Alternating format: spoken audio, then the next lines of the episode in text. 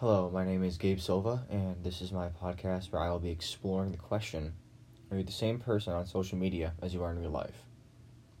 When I think about this question personally, I feel like I don't change that much, but I don't know how other people see me when I'm on social media.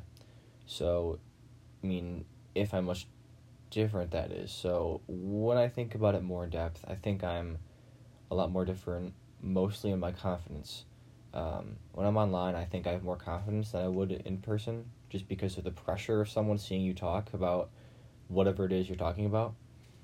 Um, sometimes I uh, look at my old posts on Instagram or old conversations on Snapchat, or, like randomly, and I think t- to myself that it doesn't really sound like me, or like what I would say in person co- compared to what I'd say on that, and. Uh, when I look to see what other people post and see them as other people with different personalities compared to their personality in, in real life, it doesn't look the same either.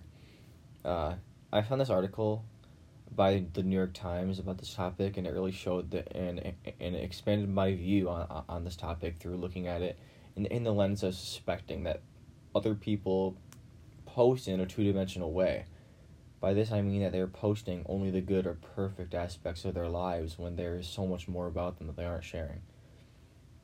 This really makes people stop and think about who they are um, on social media, only because people in general don't care about if you're having a terrible or bad day. People aren't drawn to that, and that's what I think the main difference is on social media in terms of the positives and net negatives. Uh, social media basically has this shield over it that blocks out the problems people have so they can't express themselves to their cores only because they feel people won't care. This is a huge reason why I think people aren't truly themselves online. Unless they can talk to other people through a microphone and not through a screen texting, I can't see how real it is if it's real at all. I know that I don't express my issues with others online just because I live it every day.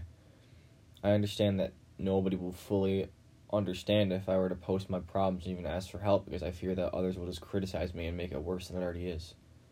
There really isn't any empathy through a screen where we can connect with others. Besides, the point the article makes, um, it doesn't go over how people have these two personalities, um, and it could be bad for them in, in the long run. I feel like that this could happen because technology, as it is t- today, is the best it's ever been, and it's continuing to grow and improve with less actual social interaction in person. And for me, this is obvious through my interactions but with others, coming back to how I feel um, about m- how my confidence is higher when I'm on social media. For example, I've been in relationships before, and uh, I told girls how I feel about them over text and over s- Snapchat, and I don't know how to do that in person without chickening out, and I don't know if I'll ever be able to. And that's just my experience, but others have probably gone through the same thing. I've never in my entire life seen another person ask someone out in person, uh, just due to embarrassment or like just being scared, and that kind of cuts out the real social interaction of it. Uh, the real interaction can happen through FaceTime, but people are just too scared to. I mean, I mean, I mean, I mean, it's a good substitute, but it's not really the same. And just the future of technology is changing over. I mean, it's changing us and our interaction with others in general. Trust me, I'm not trying to make this about like dating or or really really good friendships or anything, but it's just part of a massive part of our lives, and it's really hard to truly know if it's it's really hard to truly know somebody if they two personalities, which would be online and in person.